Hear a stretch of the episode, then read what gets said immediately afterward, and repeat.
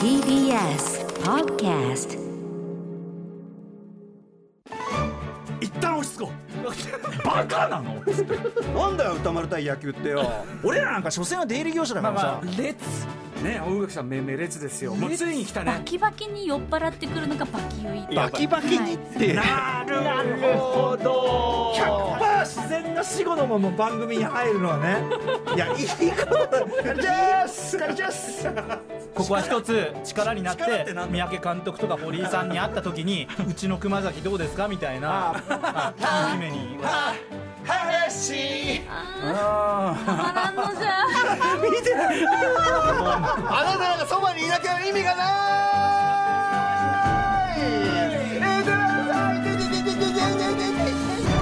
アフターシックスジャンクション放送旋回。ありがとう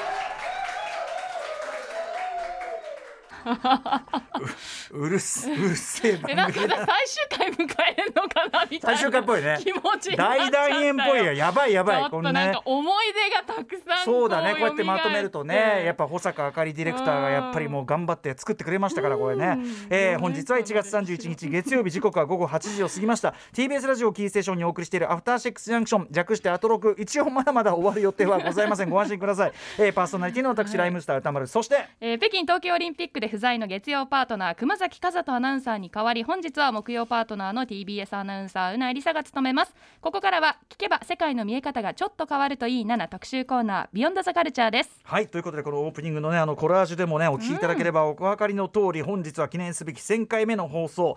ということで8時台特集はこちら。アフターシックスジャンクション放送1000回記念。1000にまつわるトリビア祭り。いやだからこれはさ弔いっぽいから。こうあんまり1000回のお祝いには一番ふさわしくない可能性ありますけど。え千の風になって流しながらいきますけどね。千というまあでも大変おめでたい数字の入った人物職場所などさまざまな千にまつわる、えー、値千金のトリビアを千本の句形式で味わっていくというお祭り企画となっております。これから各界の海線山線の有識者が次々と登場し千にまつわるトリビトリビアを教えてくれるということになっておりますが、えー、ということでまずは今日オープニングでも登場しました。ねちょろっとなんか保育園にね、うんお子さんをお迎えに行ってね、は帰りにねお電話出てきていただきました。アフターシックスジャンクションには欠かせない、まあ、私の番組ずっと一緒にやっております。この方が自宅から生中継ということで改めて電話をつないでみましょう。島尾真帆さん。はい、こんばんは。こんばんは。よろしくお願いします。こんばんは。おあ、こんばんは、ナさん。あ島尾さん今ご自宅ですか？そうです。今なんかお子さんの声とかも入ってます。いらっしゃいますね今ねはい、今。うん歌丸さんズームもつながっておりますああ、そうか、ああ、失礼しました、失礼しました。はい、ということで、お帰りなさいませ、下尾さんね。はい、ただいま帰はい、って。はい。ねえ、外なかなか寒いでしょ、今日ね。寒かったですね最近ね。でも、ちょっとずつね、あの、春の。なんかか空気が柔らかくなってる感じですね、あそんな感じもお昼は。そうか、ねそうか、はいということはで、島尾さんは今でもキッチンが見えてますけどね、うんなんか線にまつわるなんかを作ってくださるという情報が。そうです、そうです。線にまつわるね、何かを。はい、今作ってます。線にまつわる何かってなんだ？なんだろう何？線。私でも線って聞いて、えまず思い浮かびましたよ。それでこれどう？って言ったら、え、あ、うん。いいですね。あ、そう。でもはキッチンということはなんかまあ、お料理でしょうね。い。うんうん。島尾さん何かっていうと、お料理作ってくださいますもんね。でも、なんかキッチン綺麗ね、真っ白でね、なんかね。本当壁がね、でもうんやばいよ。あ、そうなの？よ、細かいところ見ると、いろいろあるんですか？焦げてるよ。ああ、そうですすか。あと、あの、なんか人手型のさ、なんかたわしかなんか？それ。可愛くない？あこれこれ、ううんん。これね、あ、これそうですね。あの、うんオーナメントね。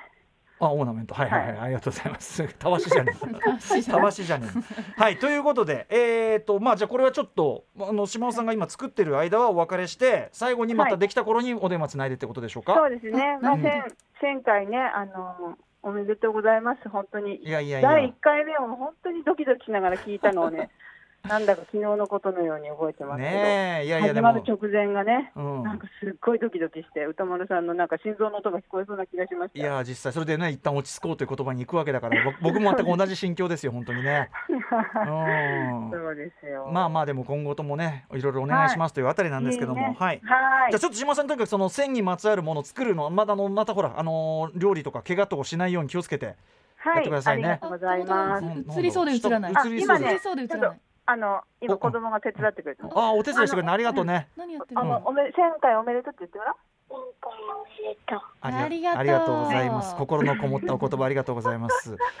はいということで、はい。じゃあじゃあちょっととにかくとにかくあのお待ちしてますんで。はい、はい、後ほど。ありがとうございます。はい、失礼します。いやだかこの度にちょっとくじかれるんだけどねこの線の風。はいということでこの後はですね線にまつわるトビ、トリビアを皆さんいいですか？よく聞いてくださいよ、うんうん。俺も初めて知ったねこれ、縁石を先人の山に転ず勢いで紹介していく。これね、うん。孫子からで出典はね元はね、えっと非常に勢いが激しく抑えようがないことの例え高い山、えっと遠石丸い丸っこい石をん。先人の山めっちゃ高い山の上から落とすとものすごい勢いで転がるっていうなるほど。あのちょっと当たり前のこと言ってそうです。あの響きの難しさに対してものすごいバカっぽい 言葉ですけど縁石を先人の山に、えー、転ずか、えー縁石を先人の山に転ず勢いでご紹介していきます。アフターシックスジャンクション放送1000回記念おめでたい。1000にまつわるトリビア祭り。時刻は8時、えー8分に向かっているところです。TBS ラジオキーステーションに生放送でお送りしておりますアフターシックスジャンクション。この時間は特集コーナービヨンドザカルチャーをお送りしております。今夜は放送1000回ということで1000という大変おめでたい数字が入った人物職場所などさまざまな1000にまつわるトリビアを、えー、千里一羽の勢いで紹介していきます。大きな鳥があっという間に千里も飛んでしまうように物事を一気に行って大成功することのためだからこの1時間の中にギュギュッと1000のことをいっぱいた、ね、詰め込むぞというねそういうことをね、えー言ってみました勉強になりますね、はい。では早速一つ目の線がつくおめでたいものはこちら。桃山時代の茶人で茶道の大,、えーね、大人物えー千利休あ水曜日のカンパネラ千利休この曲あんのね、えーということで、えー、千利休詳しいですね。有識者と電話がつながっております。なんとアフターシックスジャンクションの初回の放送のまあ最初のゲストですよね、アトロクお抱えキュレーターとしてもおなじみ、えー東京国立博物館略して東博の研究員松島正人さんです。松島さんお久しぶりです。あ、どうもご無沙汰しております。はーい。松島さん最初のこの番組1000回目の最初のゲストなんですよ実は。そうですね。そうだったんですね。しかもあの6時台の頭でそのお話を伺うというコーナー今はあのはいあまりにも慌ただしいので廃止されたコーナーなんですけどめっちゃ時間なくて ねあの尻切れトンボだったのすごく覚えてますその時申し訳 なくて本当にい。え、とんでもないです。はい、申し訳ございませんということでいろいろね、は松島さんあのいろんな特集特にその東博の特集と絡めたねその展示と絡めたあれで前回の鳥獣ギガ特集もお世話になりました。あ、はい。去年の4月でしたから、はい結局ね、はいでもコロナ禍いろいろあってねすぐ中止になっちゃってあれ大変ねもったいなかったですねあれね。そうですね。うん。ちょっと短縮されましたね。ね。まあでもその貴重な機会に僕ら拝見できて特集もできてすごくそれは良かったです。あそうえおい。はいていただいてありがとうございます。うん。あの時もとにかく鳥獣戯画誰のために作られたもんなのかといういろんな仮説がある中の松島仮説にみんな鳥肌立ちまくり。これ今でもポッドキャストとか聞けますもんね。ぜひちょっと皆さん今からでも鳥獣戯画に対するあなたのあの考えが覆るかもしれない。松島仮説。本当に鳥肌立ちました。あれすごかったですはい。あの今回もあの怒られるような内容だった。は い怒られるかもしれない。だから通通説とは違うぞということをねはい。松島さん、まあ、歴史のねいろんな見方を教えていただいておりますが。ということで千利休ですよ。はい。あのぜひ千利休についてですね教えていただきたいと思います。はい。はい。松島さんまず、はい。千利休まあ千千利休って書いてこれ名字千でこれは名前はそうです。ええ。あの本名じゃないんですよねこれね。ええ。あの本名はあの田中義郎さんなんですね。田中？田中さん？はい。田さん中だとはい。全然違うじゃないですかうん あの千という名字はあのご先祖のあの田中千上っていう人物にちなんでつけたようなんです。田中千上さんという方がいたはいはい、はい。うんうんあのえでもともと家業はあの魚屋さんで商人の人ですね。あーへえでそあのうんであのその利休っていう名前の方は、うん。晩年名乗ってた名前で天皇からあの古事号っていうあの仏教徒を表すはい。あの名前があのもらわれてそれで名乗ってたようです。でその前まではあの千の宗益っていう名前であの名乗ってたんですね。でそれは、うん。はい、禅宗のお坊さんからもらった名前です。なるほどなるほど。このでうんうんはい。ではなくてあの千はあの聖人あの聖の人と書いて聖人それを英語で言いますとあのキリスト教でいうあのセントセイントセイントはい。から、から来てるんじゃないかっていう人もいます。でもっとすごいのは、はい。あの病院の名前で聖路加ってあるじゃないですか。うんうん。それでセイントルカの文字りじゃないかっていうお話もあったりするんです千の利ね。休自体がそういうことだって言われてる。えええそれはなんかキリスト教的な由来と千利ええの利休は関係あるんですか？はい、あの今回はあのそれが大きなお話の肝ですね。ほうほうほう肝。はいはいはい、はい。で、うん。まずあの利休はあの日本文化の極みって言われるような、うん。あの茶の湯のまあわび茶の大成者って言われて、うんうんであの静かであの落ち着いた雰囲気のお茶をいただくようなイメージだと思うんですけそうども、ですね。渋いっつうかねやっぱ、ええうん。ええ。でも実際あのいろいろな記録読んでると利休はもっとアグレッシブっていうか、うん。アナーキーというか、はいはい。あのまあ、400数十年前まで続いてたそれまでの伝統文化を大きく、まあ、か大きく変換した人で、まあ、新しい価値観を作った人とも言えるんですけど、うんうん。あの私が言いますと、まあ、伝統文化、まあ、あの天皇を中心としたあの貴族文化の、うん。まあ、デストロイヤーにも見えたりするんです、ね、破壊者。はい。うん。にも見えたりするにも見えたりする。る、うん、ええ、でちなみに今年ってあの千利休の生誕500年です。あちょうどくしくもなるほど、うんうん。はい。まあ、こんなあの記念する年にうん番組が、まあ、今回を迎えるっていう 絵にしを感じるところ、ねえ。これはちょうどね、ちょうどというべきか分かりませんけど。なるほどなるほど。千利休。でもちょっと我々が思ってるような人よりはもうちょっと過激な人かもよと、うん。ええというふうに感じてるんです。はいはい。まずじゃあちょっとその名前の話ですけど、さっきちょっと聞き捨てならぬね、そのええ。千はセイントから来てるんじゃないか説、ええ。これ根拠,、根拠があるんですか？あのまあ、あの直接的に同時代の記録ってなかなか見つからないので、ええあの江戸時代の、まあ、風文というか伝文というかが元になってるんですが、うん。あの利休のあのお墓っていうのははい。あの京都の大徳寺の受講院にありますので、うん。一般的に考えれば禅宗の信者で仏教徒なんですね。もう先ほどからもね前週のあれで名前もらったりしてましたもんね、はい。当然。はい、うんはい、ただ、あのーしばらく前の美術書に、あの現在のあの千家の総書、まあ、あの茶道のあの大元の方うんうん。が美術書で、あのーキリスト教のミサの、まあはい。あのミサ、あの聖なる会食です、はいはいはい。に流れに沿った、習った、あのー茶の作法があるんじゃないかに、まあ、に似ているなっていう意見をあの読んだことはあります。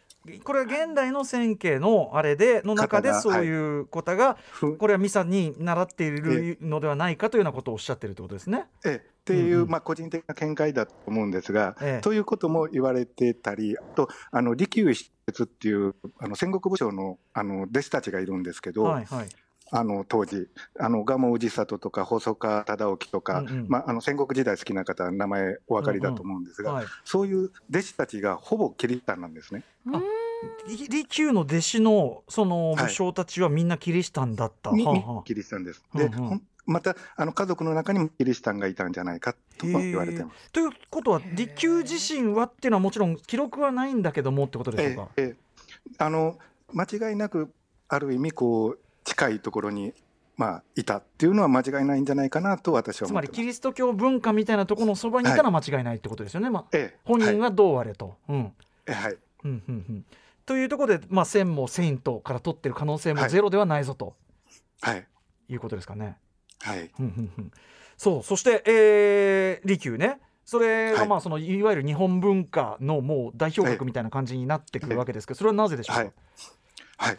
あそういったそのキリスト教のまあ近いところで活動している利休が、うん。まあその茶道をこう広めた、まあ、それもまたそれまでのか日本の価値観と違うような、まあ、お茶の湯を大成させた理由を、あの考えたんですが、まあ、はい。これが、まあ、私美術史やってますんで、うん。そのええー造形師といいますか、うん。あの茶道具とか、うん。あとは茶室とかそういうところを考えると、うん。あの利休のお茶っていうのはあのすごく狭い茶室で行うんですね。はいはい。うん。あの二条寺だとか。うん。でもう一つあの照明の演出もすごい限うん。ある意味真っ暗なんですよ、うん。一方向からしか自然光を取り入れませんし、はい。でもう一つはあの利休自身はあの6尺、まあ、180センチぐらいの大男なんですね。当。時はめちゃくちゃでかいでしょうねもうね。はい。で、だから、あのー茶碗も、あの道具も実は真っ暗でよく見えなくて、うんうん。まあ、視界が使えない状態で、で、なおかつ、そのお客は武将たちですから、はいはい。ひげ面の、まあ、汗臭いおじさんたちが何人かぎゅうぎゅう詰めになってるんですね。あ結構狭い中にいると、うんう。んええ。暗くて狭くて。そうんうん。ええ。で、お湯炊きますから、炉で、ええ。あの、ある意味、あの、ろうそくも立てたりでしょうから、ええ。酸欠になるんじゃない酸欠？ほうほうほう。え 狭い部屋では。えええで、なおかつ抹茶ってすごくカフェインがあるわけでえ、はいはい。これで言うと、本当はその茶会で、ある意味、マインドコントロールできる状態じゃないか。な。暗くて暗くて、えで明かりもすごくねあのあれで、はい。でぎゅうぎゅう詰めでちょっと朦朧としてるとこにええ。カフェインが入って、ええ。でピーンとピーンと覚醒したとこにそのなんかはい。巨大なそのね、えーそのあれ千利休がきっと声も良かったんでしょう。いい声でえなんか言われると、ちょっとこう催眠状態っていうかそんな感じになってもおかしくないんじゃないかと。かと思います。本当にあの、利休のお道具っていうのは本当に真っ黒で、あの歪んでて、だから触覚の方が大大事って言いますか、あの視覚をあんまり、重要視してないように見えますね。そうか、うんうん。はい。で、なんかこのお話、本当にヨタ話のように聞こえてると思うんですが、ええええ利休とあの対立したあの秀吉の、ええ。まあ、価値観、お茶との比較すれば、はい。本当によくわかると思うんですが、うん。あの秀吉はあの黄金の茶室っていうのが有名で、ええええあの移動式の茶室があります。うんうんでで、まあ、それをもってあの秀吉があの派手さや、まあ、下品というか、うんうんちょっとあのそういったあの入り比べればその成金趣味みたいに言われがちです。言われる場合はうんうんでもそれは全く誤解で、全く誤解。緩やうんうんえ全くゆ緩やかな光の下で金箔って少し前にもお話ししたかもしれませんけど、はあのろうそくの一火で、うんうんうん。あの見ると黄金あの金は、はい。あのゆらゆらっと水の中でこうたゆたうような、はいその、はいあの落ち着きなんですね。あなるほどなるほど。あのド派手な美化っていうんじゃなくてむしろすごくこうあのリラックスするようなそういうための装置だったってことだったんですね。はいはい、うんうんうん。だからだから秀吉の方が日本の伝統文化、まあそれの前に価値観あの明確にされたあの有限という言葉ありますけど、うんうんうん。生命の芽吹きとか緩やかな変化のめ変化をめでることにちあのちが中心なんじゃないかなと思うんですね。なるほど。秀吉でもねいろんなフィクションの影響もあって、はい。そのギラギラの成金でドバーってやるけど、そうじゃないと。むしろその日本的な落ち着いた感じであり、そのず要するにこうゆったりと時間がええ悠久に流れていく感じとか、はい。それははい。秀吉のチャイズムの方がむしろえその沿っていたと。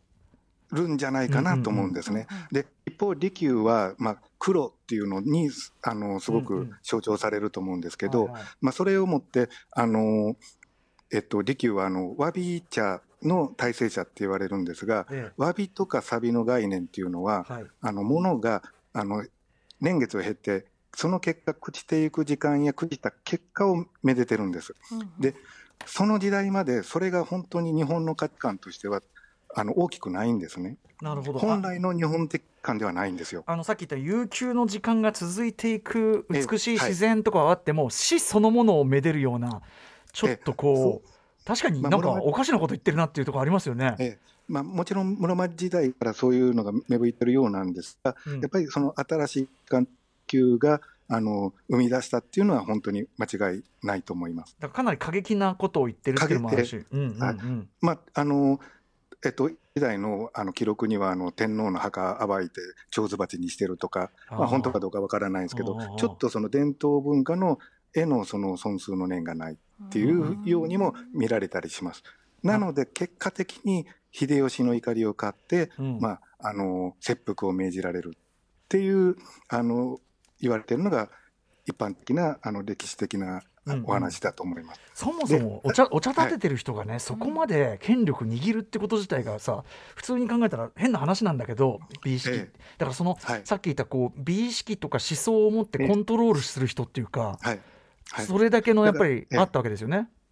それまでにない価値観で茶碗とかその道具、まあ、竹であの作った花瓶っていうそういうものを作って、うん。それが、まあ、莫大な金額になるような価値になっちゃいますんで、やっぱり新しい価値観を作ってそれを、まあ、あの本当の天下人であるその秀吉から見るとあの、まあ、利休をこうあのたただでは置かないようなあの感覚にはなっていくんじゃないかなと思うんですね。なるほど。でもまあそれが年月を経てやっぱりまた一つのかあのなんていうの権威的な価値にはなったってことですよね、千利休もね。はい、うん。はい。で、結果的にその秀吉の怒りを、まあ、いろんな理由が言われるんですが、あの切腹を命じられて、結局、自殺を強要させられるんです。ええはいで、その自殺、自殺って、キリシタンにとっては本当は最大のタブーなんで、はいはいまあ、そういった意味では、あのその先ほど言ったというか、キリスト教に近い、まあ、うん利休にとっては相当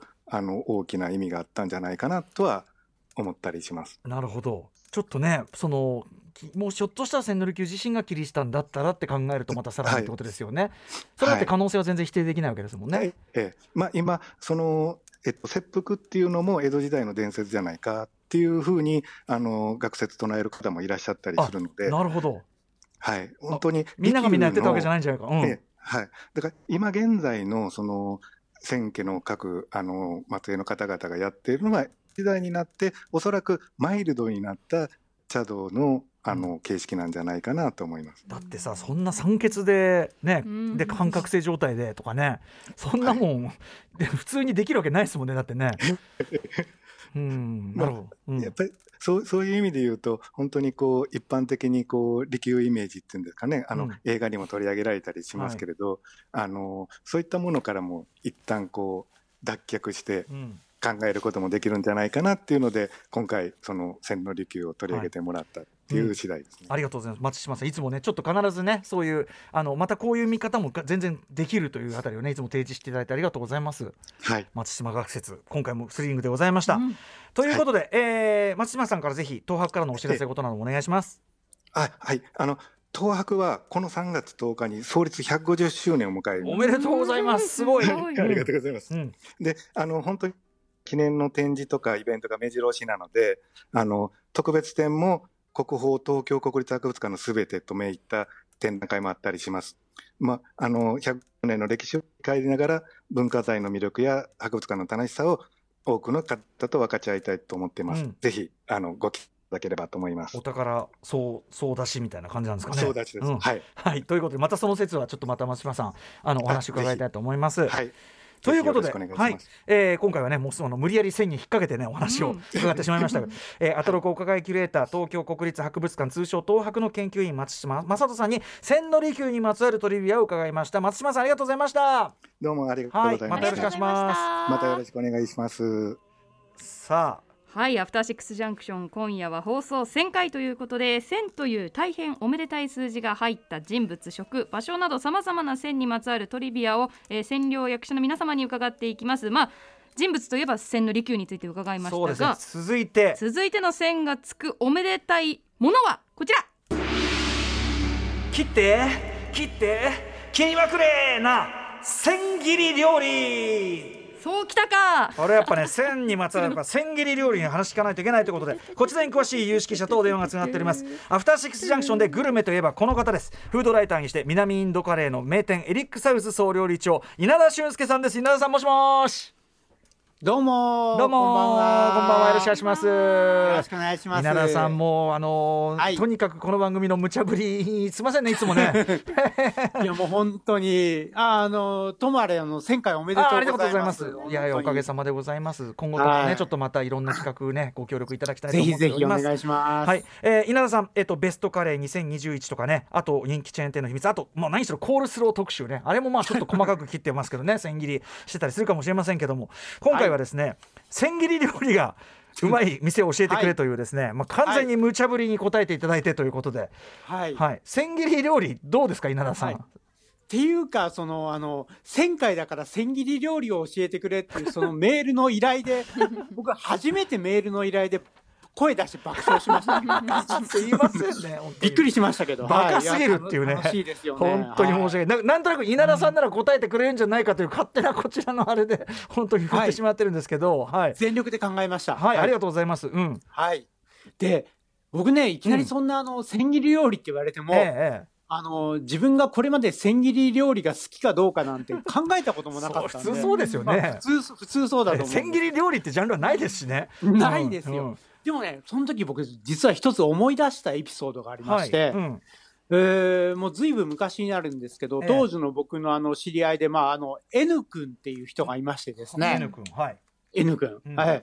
まあ、あの N 君含めこうどんぐらいだろう78人ぐらいで飯を食ってた時にですね、まあ、よくあることですけどどんな食べ物がみんな好きみたいな話題になったわけですよ。はいはいはい。で普通どんな食べ物が好きって言われたら、うん。こうややっぱ肉だよねとか、うん。うんあの寿司なら毎日でいいよねとか、うんうんうんまあ、あるいはラーメンかなカレーかなみたいな話になると思うんですけど、N 君はその時にですね、えっ、と、俺はね、あのーなんだ、細切りにしたもの全般が好きって言ったんです。やばい。いた。いた。N 君いた。いた。え 細切りにしたもの。いない、いないでしょう、なかなか。要は千切りにしたものが好きって言ってるんですよね。そうそうそうそうそう、そんな答え聞いたことじゃないじゃないですか。ええ。でもうみんな僕らその時唖然としてそれはどういうことだみたいな話を聞いて、まあよくよく聞くとこのまあ中華例えばこうあれだ。えっ、とチンジャオロースーとか、うんうんうん。そういう、ね確かに。あるじゃないですか、はいはいはい。千切りキャベツとか、はいはいはい。ああいうとにかく細切りにしたものが好きで中でも中んずく、えー彼が言うには、はい。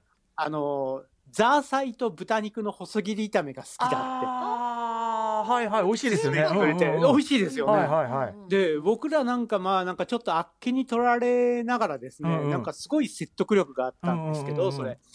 まあその N 君っていうのはですね実はその当時あの小さいインディーレーベルのオーナーをやっておりまして、うんうんでやっぱなんかそういう人はですねこう世界の切り取り方とかうん。うんあるいはこう分析能力みたいなものはい。がちょっと普通の人とは違うなみたいなことでですね、確かに。ええ僕はあの非常に感銘を受けたという。めちゃめちゃいいですよね。その自分が好きなものっていうのに対する意識化のさ精そうですそう精度が細かいのか粗いのか分かんないけど。そう、ね そう。だから、あの、誰も気づいてないこの世界の良さみたいなのに気づくみたいな、うん。そんな N 君に僕は実に感銘を受けたという。確かに。じゃあ、ええ。こ今回の依頼もちょっとその N 君のあれを思い出させる放出させるような依頼だったと、はい。ありがとうございます。ちょっとグッときました。ねえ。じゃあでもはい。言われてみればやっぱり細切りにしたものは何でも美味しいからね、はい。あさあということで早速ですが、はい。このね稲田さんのおすすめする千切り料理が美味しいお店を教えてください。はい。わかりました。まずはですね、そのまあ N 君の中華好きにも絡めてですね、えー中国茶房エイトというお店があります。エイはい。トは我々あの特に夜遊び人間にはめちゃめちゃ重宝してるお店でございます。うん。ですよね、はい。赤坂にもありますしね。はい、うん、そうそう、あと六本木とか、そういうなんかあの、都内中心なんだけど、あと名古屋とか大阪にもちょっとお店があるのかな。はい。ちょっと全国で8店舗ぐらいあると思うんですけど、そこのお店のですね、あの、じゃがいもの千切りとピーマン炒めという料理がありまして、これ美味しそう。これねあの絶対頼みます行ったら、あやっぱりそうですか。定番メ。ニューなんですか、はい。定番定番定番。定番中の定番ですよね。え。そうなんだ。いや温田のじゃがいもっていうと、う。うん。ん、なんか日本人の感覚としては、こう、ホクホクしてたり、うんうん。あるいはこう、フライドポテトにカリッとしてたりするイメージがあるんですけど、うんうん。はいこのじゃがいもの千切り炒めは、じゃがいもがシャキシャキしてるんですよね。うん。で、そこにピーマンが入る。じゃがいもとピーマンですよ。もう、はい。なん、なんつうのもこう、うん。めちゃくちゃありふれた素材なんだけど、はい。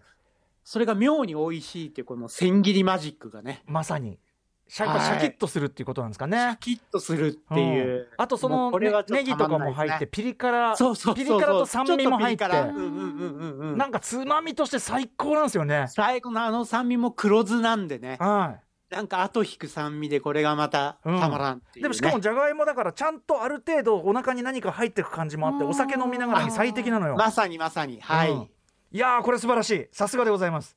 はい。エイトね久しぶりに行きたいなというね、えー中華サボエイトのじゃがいもの千切りとピーマン炒めお送りしました。続いて行ってみましょはい。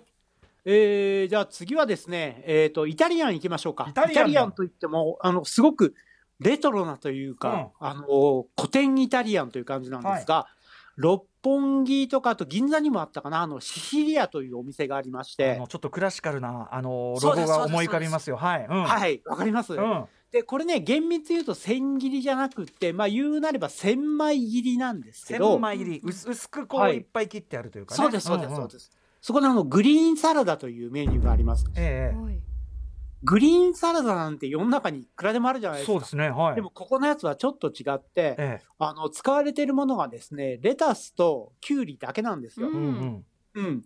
で、そのキュウリが極薄で綺麗に切られて、もうこれはね、あの、うんちょっと言葉では説明しきれないんでこれ今、写真見てますけど美しくこわうシシリアグリーンサラダで検索して、ぜひこう画像を見ていただきたいんですけど、これすねごい。そうそうそう。思わないですキュウリがね、ななんんかもう本当に千枚、本当におっしゃる通りでとにかく美しくて、うん。しかもそこにドシンプルなドレッシングがかかってるっていう、それだけの料理なんですけど、まあこれはシンプルを極めるとこうなるのかっていう、この見た目の美しさと味の、うんなんていうんですかね、ミミニマルなうんうんうん。美味しさというのをですね、これも超ぜひ体験していただきたいみたいな。これでもねあの確かに見た目も美しいし、うん。これだけ薄切りになってることでその多分ドレッシングも適度に染みて、うん。適度な多分さっき言ったようにシャキ感がやっぱ多分おそらく出てくるから。そうなんですよ。うんうん、うん。うわーこれうまそう30枚ぐらい一気に取って食べたくないですか？ガバッとね、うん。でもそれはね、ガバッといってほしいですね。で食感がでも口の中でやっぱそのね違うから、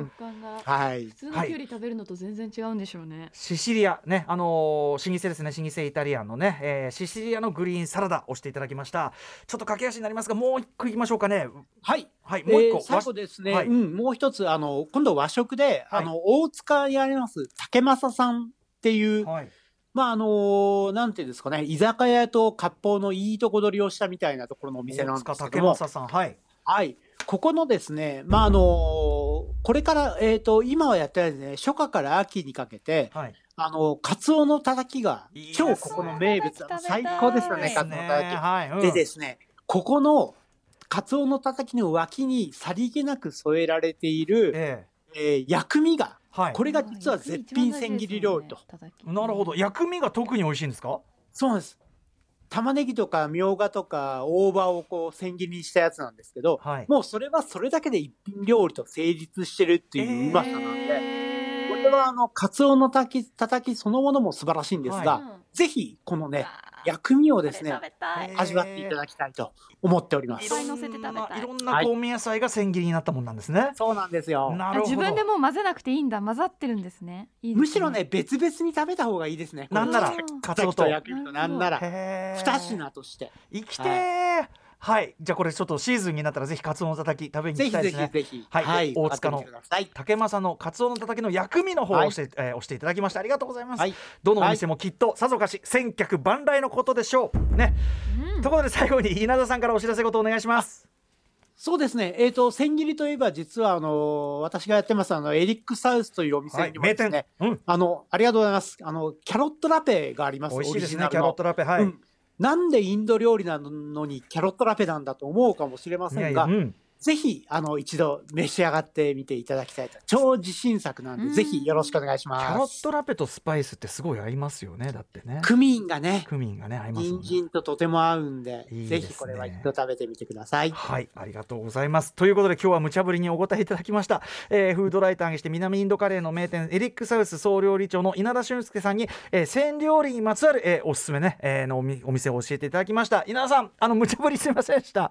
いえいえ、はい楽しかったです。はい、こちらこそあの勉強になりました。またよろしくお願いします。よろしくおはい、願いします。ありがとうございました。失礼いたします。はい、失礼します。はい、どうも。いやいいですね。うん千切りってだけでやっぱりこれだけあるのよ広がりがね。はいさあどんどん行きましょうシックスジャンクション今夜は放送1000回続いての線がつくおめでたいものはこちらご存知額のほくろがトレードマーク千正夫さんねまさに占領役者といった時これはね、えー思いついたのは千正夫さんでございます、えーもちろん歌手のね千千正夫さん、まあ、名曲の数々ありますよね。今聴いていただいた北国の春、えー元妻アメリカ人女性歌手の、えージョーン・シェパードさん。こちらも皆さんねご存知ではないでしょうか、えー不動産業でも成功しました。で、えーいろいろ資産とかありましたけどいろいろあって離婚してで慰謝料50億円と言われ歌う借金王という夢を持つようになったというような千正夫さんでございます。そんな千野さんにですね、誰か詳しい人はいないのかということでこれはやはり有識者芸能関関係といえばですねこの番組関連はやっぱりプロレス評価プロインタビュアー吉田剛さんはい。であろうかということで吉田剛さんからですね千正夫さんに関するこちらのコメントをいただいてます。うなえさんお願いしまさすすが吉田さんですね。ね何でも知ってるなね千正夫さんについて吉田剛さんにタレコミをいただきました、えー僕が今住んでいるマンションを借りた時不動産屋の人がこれもともと千正夫さんの物件だったんですよ。と言ってた程度の接点です以上？以上。あのー千さんにまだ吉田剛さんインタビューしてなかったんですね。ちょっとこの程度しか情報がなかったんですけども、えー今後吉田剛さんが千正夫さんにインタビューした際にはぜひぜひこの番組で改めて伺いたいと思います。吉田剛さんありがとうございましたこついていきましょう。はいこ終わり？終わりです。短い。千正夫さんこれで終わりです。はい。はい放送1000回1000という大変おめでたい数字が入った。人物職場所などさまざまな線にまつわるトリビアを伺っております。続いての線がつくおめでたいものはこちら。これは外せない。私歌丸の故郷でございます。東京文京区は千駄木のお話でございます。あありがとうございます。私ねうこの中で千駄木根津や中生まれ育った地ということで歌っております、えー私のねこのね千駄木詳しいこの有識者といえばもちろんこの方です、えー月曜日、えーこの手数が多いディレクターとしても知られてます、えー保坂あかりディレクターです。私と同じ東京都文京区千駄木の出身です。保坂さん。よろしくお願いします。すいませんねなんか宅員さんで忙しい中あといろいろコラージュ作ってくれたりね。とんでもないです。さすがですよもうね。お願いします。保坂さん千駄木はいいですね。いいとこですね。いいとこですよね。本当に私も大好きな街でございます、さあということでそんなね素晴らしい街千駄木についてこれお聞きの方ね、はい。知らない人もいると思うんですよね、ええ。名前の中にほら「だ」なんて入ってるからさそうです。千は千ああのおめでたい千に千にだは話のだ。だ話のだ。で木ですね。きね次だ間に「だ」なんか入ってるから、さぞかしだだな街なんだろう。なんてね。町ですね。だな街なんて思われちゃたまったもんじゃないからね、これはいろいろ言っときましょう、はい。まず場所どのあたりでしょうか？場所、まあ、山手線円描いていただきまして一時の方角の方に西日暮里駅があります。そこから、えー、千代田線で一本中に入千代田線も線ですからね。あすそうですね。うですねはい。はいということですよね、えーはいまあ今屋根線なんつってね、盛り上がっておりますけどね。はい。はい、えー地名の由来なんてあるんですか？地名の由来はですねこれあのあの辺は江戸時代初期まではもう本当に材木だらけだったっていうところで、うん。あの歌丸さんがねあの慣れ親しんだ狸山公園っていう名前はいはい。がふさわしいぐらい狸がいたんじゃないかタヌキがいるような山だったんだね、はい、うん。で木がとても多くてあの千だのだっていうのはこれ単位だそうで、はあはあ。あの一つの馬の、えー背中に乗せられる、えー荷物の量っていうのが一打でまあ一馬分あそうなんだ。なんで、まあ、これが千頭の馬ぐらい馬の荷物ぐらい取れるぐらいこの木がいっぱい取れたっていうことで千駄木という名前だそうです。あじゃあそのなんかダ話とかダジャレとかそういうそのだじゃないんだ。そうですね。あのだ話じゃないですね。なるほど木がねたくさん生えてたよっていう意味のそうですね。千駄木なんですね、はい。うん。なるほどね。まあ諸説はあるようですがということですよね、はい、諸説はあるようですね。そして、はい。えっとどのようなこうなんていうのかな街なんでしょうかね。町としてはですね、まあ、あの東京大学日医大、えー、海星高校というようなあの学生街でもありますので下宿の生徒も多いです。そして、うんえー千代田線で大手町まで近いということもあってあの何かとこう金融関係の企業だったりとか、社宅がね、えー社宅は結構多いですね。多いよねはい。確かにねそうなの社宅とか、そううん。あとは学生寮早稲田の学生寮も今はもうないんですがありました、うん。はいえーみたいな感じで、まあええあの非常に住みやすい街でございます、学生さんからはい。社会人まで家族まで住みやすい街でございます。そえーそしてゆかりの人物どんな方がいらっしゃるでしょうか？歌丸さんをね筆頭に 私はちょっとねあれでございますが、はいはい。あ。とはまああの森鴎外とか夏目漱石といったこういうあの文豪たちは非常にゆかりはありまして、千駄木選ぶんだそうなんですよ。そうなんですね、東大が近かったということで分断の方々はねそこで過ごされたという感じですかね。そうですね。うん。うん。で北島康介さんアテネと、えー北京で金メダル取ったはい。水泳の、はいもちろんもちろんあと吉本バナナさんも吉本龍明、吉本龍明、吉本まだな、あの要するに父娘と言いましょうかね、ええこれ名物ですね、仙台のね、よくサミットなんかでもお見かけいたしましたよ。えー、すごいですね、はいさすがですね。うんはい、あとはまあラグビーの松島幸太郎君という今代表やってるような子たちも、えー、仙台小学校出身だったりもします。そしてね、えー TBS ディレクター保坂あかりという、ね。いやとんでもないですね、ありがとうございます。そして何より歌丸歌丸さんですよ。ね、頑張っておりますけどありがとうねご。ざいます。歌にも歌っていただいて、なかなかほら歌われない街じゃないですか。千駄木は歌わないあー本当に有ね楽。町とかね、六本木とか歌われます。有楽町、有楽町で会いましょうとかでしょ。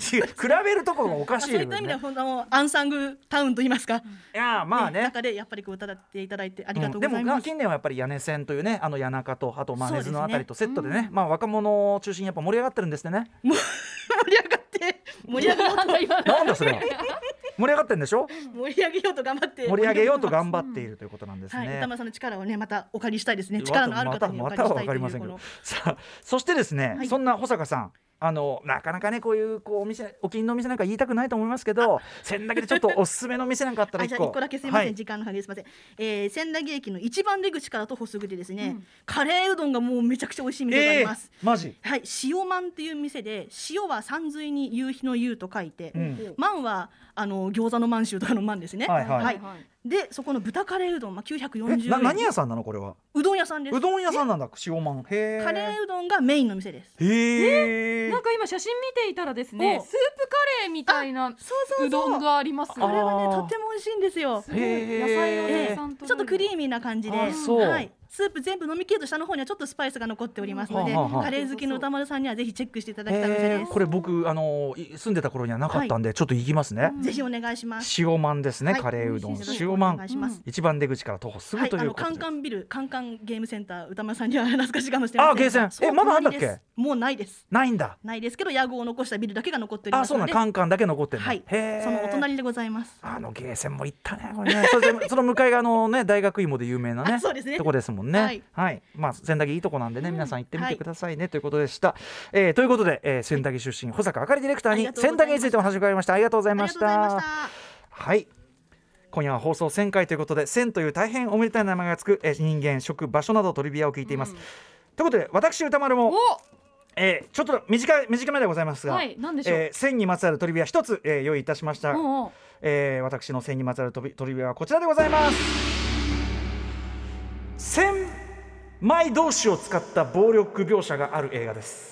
ね千枚同士わかりますか？あのさっきねきょとんとされてましたから、あのアイスピックみたいなやつあですね。そうです。まあそういう形上はそうですね、まあ、紙にこう穴を通す千枚同士というねあれがありますけどやはりですね当然のことながらこの千枚同士を使った病力描写を使ったやっぱりあるんですね。しかもこれがいや人気者じゃないんですけどこれ非常に日本映画を代表する名作の一つです。ビッグタイトルです。1979年今村翔平監督復讐するは我にあり。これ海外の監督も非常に影響を受けたという方おっしゃる方多いですね、えーまあ、実話を元ベースにした、まあ、崎隆三さんの、あの本がベースになっております。それの映画化で、えー尾形健さんがね主人公を演じております。殺人鬼でございます。その尾形健さんがですねまああの映画上最初に直接殺人を犯すシーンというのが出てくるわけですね、はいはい。はいまあ、ちょっと時系列がこう入れ替わったりするような作品なんですけど、えー映画の中で初めてこう具体的に暴力シーンが出てくるのはそこなんですね、えーえもうどどこ指すんですか？まずその知り合いのおじさんにもう知り合いなんですよ。このね、はい。とにかくねその主人公もうめちゃくちゃなやつで、うんうん。うんなんていうかな結構何考えてるか終始わかんない。そこがまた面白かったりするんですけどあのもう知り合いのおじさんなんですよね。で、うんあのちょっと酒でも飲もうなんつって、はい。ちょっとこうトラックから降ろしてですね。で家の中にこう入ったところで入ろうかとしたところで後ろからまずトンカチで金槌でボンとやだボカボカ殴るで血だらけになったところでこうやって仰向けになったおじさんがおじさんが反撃しようとしたところでさらに千枚同士でえねなんでなんで何があったのいやもう小金が欲しいだけですねそのおじさんが持ってるであろうちょっとした金が欲しいだけ刺しまくるというね千枚同士、まあ、千枚同士っていうのだからその要は一個一個のダメージだと致死には至らないというものを使ってるところはちょっと嫌ですよねで。しかもですねこのシーン非常に印象に残るのは、その主人公ですねがですねあのあの尾形健さん演じる主人公がこう刺してで血だらけになってます。うん。その前の場面ではもうすでに捕まってる場面でお前のそのあれねあれでその被害者の血がついた札が出てんだよなんつってフランキー堺演じる刑事に怒られたりしてるんですけど、まあ、そのまさに血だらけの手でこうお札を掴んでですね、まあ、逃げるわけですね、で非常に印象的なあれ柿の木かな？柿の木みたいなところの麓に行って何するかと思ったらいや俺はね。お立ちションしだすんですおう。おしっこ。自分のおしっこで血を流りやだ怖い。超サイコキラーサイコそうなんですよ。サイコキラーものと言っていくのも全然あの間違いじゃないんですけど、えーとにかくあの名作作品でございます非常にバイオレントな映画ですけどね日本映画非常にパワフルな傑作として知られる1979年復讐するは我にありこの中のえ千枚同士を使った殺人千枚同士が見えるのは一瞬ではございますが今のさっき言ったおしっこも含めて非常に鮮烈な場面、うんね。記憶を残す場面でございます、うん。名作なんであのえぐめではありますが、うんうん。はい、三國連太郎が素晴らしいですからねぜひご覧いただきたいと思いますさあそんな言ったあたりでですね番組初めのところからですねずっとこの線にまつわって線にまつわる何かを作っているという島尾真帆さんご自宅で。完成したかな？無事に完成したんでしょうか、うん。再び、えーご自宅でいいですかね？特設ハウススタジオにお電話つなぎたいと思います。島尾さんもしもし。できてもしもし。もしもし。これあ。まだもうできてた方がいいの？いや別に島尾さんいやいいよ慌てないで。島尾さん聞こえてる、はい、はい、はい、聞こえてます。あのーまたこの子に及んで慌ててるところが島尾さんっぽいですけど。いやまだならまだで全然あれですう、あ、よ、本当ですか？どんな感じなの？え、今ね、まあまあ、でも、八割、九割ぐらいはできてるんだけど。8割9割。とにかく、うん。子供がはい保育園児のうん。手伝いたいっていう。ああねでもお手伝いしたいいいじゃん。ありがとうね手伝ってくれて。いい本当いいじゃんいいじゃんいいじいや、もう本当に。ゃんいいじゃないの。何やってるんだろう事故しかないっていうか、もう、うほんん今何な一体何を作ってるかも俺もみんなで下向いてなんか作ってるんですか？ねあのこあう制作そうです。ここがあゆさんもねお手伝いしてらっしゃるんですね。はい小川さんもねははい。いはいはい。さあということで。これは、私は何も、わ暑いよ、これ。ちょっと暑い、あのさ、これ、これ。暑い。なんだ？仙台暑い。まあ、大丈夫、大丈夫。もう、ちょっとさ、いいからさ、あのさ、なんかほら、さっき、ほら、なんか、便器で遊ぶとか言ってたじゃん、便器のおもちゃで。便器でね。便器のおもちゃ？なんだそれ。便器のおもちゃいいの？その、いろんな気を散らそうと努力はするんだけど 集中が途切れない。全部こっちに戻ってくるんですよ。いやいいよいいよ。よだからしょうがないしょうがない。ねそれうん。をあのお母さん借りちゃって申し訳ないからさ。いやいうんやいやいいよ。いいよ一緒に作ればいいじゃない。うん恐怖でしかないんですけど。なんでもその手元にあるもの熱いって言ってるけどなんだそれちょっと危ないもんだったりするのかねあ、ええでもね、あの、だいぶ可愛らしい感じでね。可愛らしい制作時間はどれくらいなんですか？だいたい一時間ぐらいですかあね。そううん。なんだでもお料理なんですよねそうまあまあね、そうですね。はい。ということでまあもうちょっと時間欲しかったらなんならこっちスタジオに戻してなんか余計なことやってみましょうか？ね、なんか思い出話とかしなくていいの？思い出話？あわしだと。1000回の？うん。1000回の思い出ったってな島 あれ？さ最初から島アワーだったんでしたっけ、あ最初はちちょっとだちょっとしたあれだったのかコーナー。なんだっけ？あのさ番組番組終わりの方にさあの審議会じゃないけどさあのそうコンサルタントだコンサルタントね。コンサルタント、私うん。うん。なんかさ俺たちすぐさその時流行ってた映画のタイトルとかつけがちでさ それでザ・コンサルタントっつってやってたんですよね。あそうですそうです、うん。それで1年ぐらいやってその後えっ、と月に1回に島アワーになったんですよね、島さんだから流れはあれですよね。ラジオ警察からのぼんやり放送局みたいなそういう流れですよねやっぱね。ね。最初はなんか物言う立場でとして登場するんだけど、そうだんだんぐだだんだんなんかぐだぐだになってきて。いいないいないい流れいい流れこれね。最初の方はね本当に時間が最後なくなって、そうねうん、あの我々も意気込んでいろんなコーナー詰め込んでてそれこそあの6時台の今普通にオープニングトークやってるところもワンコーナー。そうでしあたね。電話。あってます。ありましたあねんな慌ただしい。だからそれもなくしても結構最近だけどさいい加減気づけよって話で、うん。ねえ。だから3時間もあってって思ったんだけどね3時間なんかあっという間なのよ。やっぱりそれは。やっちゃえば。本当に。ううんん、そうですいやでもなんか道のりがありましたね。そうだね。まあでもあのー軌道に乗っちゃうとその前のことって忘れちゃうもんだから。私はでも今忘れられないのはやっぱりあのあれですね平成と令和の間にうんうん。のあのラジオドラマ。はいはいはい歌丸さんが入院してそうなんだよ。あの宇俺が俺がさ俺が受けるべき一番俺がいるべき時だった時にね。そう本当に宇垣さんはねあれは大変だったと思います。申し訳ないもう。あの本当に。ーあの平成ネタを盛り盛り込みすぎて。島尾さんのねまあそのその平成ネタ俺も俺でも全部受け入れたか分かんないですけどね。ううんいやでもよかったよかったですよあれだって別にね。とかね。あとはやっぱりラジフェスですかねラジフェスね、うん。島尾さんもね壁新聞作っていただいてはいありましたし。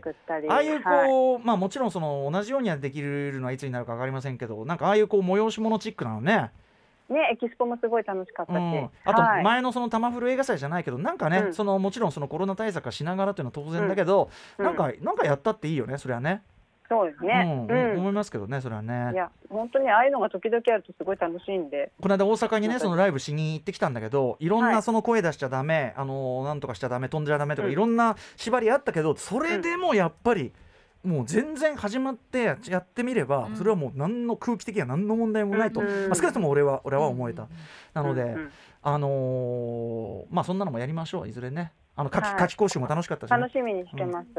はい島さんできました？あこれもうい言っていいの？ああの そんなにもったいぶるもんでもないんですけど、あのミルクレープを作ってたんですよ。ミルクレープ？あーまあえー、見たい見へたい。ミルクレープのミルってあさ線っきの。さっきのミルスペイングラシアス。語で線っていう意味の。そうそう。えっ、とねでも実際には一二いや数えなくていいよ。三四五六七八九十十一十一枚でしたけど。いやたくさんって意味だからね、はい。ありがとう。いやいいじゃんい。いじゃん。はい。みミルクレープ。ね、はい。美味しそう。おめでとうございます。あえっとありがとうございます。じゃあそれをこれからあれだ。そちらのお家でいただくわけだ。そうです、ん。はい。爪楊枝爪楊枝はいはいはいはい、うんうん。爪楊枝ね。はいはいはい。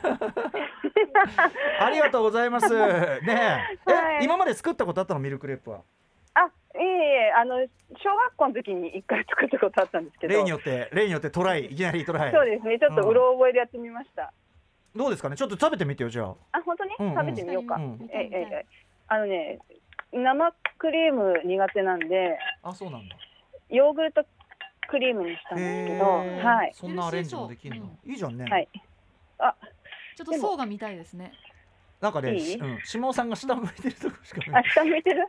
うん、下尾さんが食べながらお別れみたいな多分時間的になっちゃうかもしれない。はい。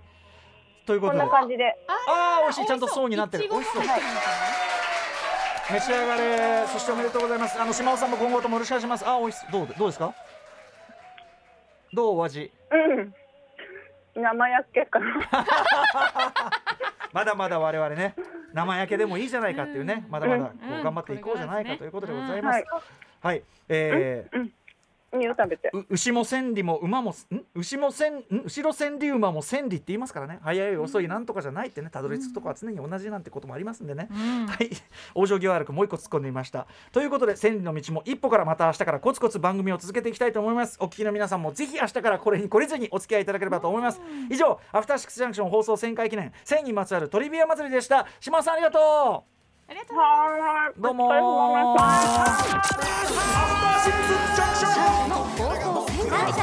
放送旋回者の。放送旋回わかんないけど楽しいね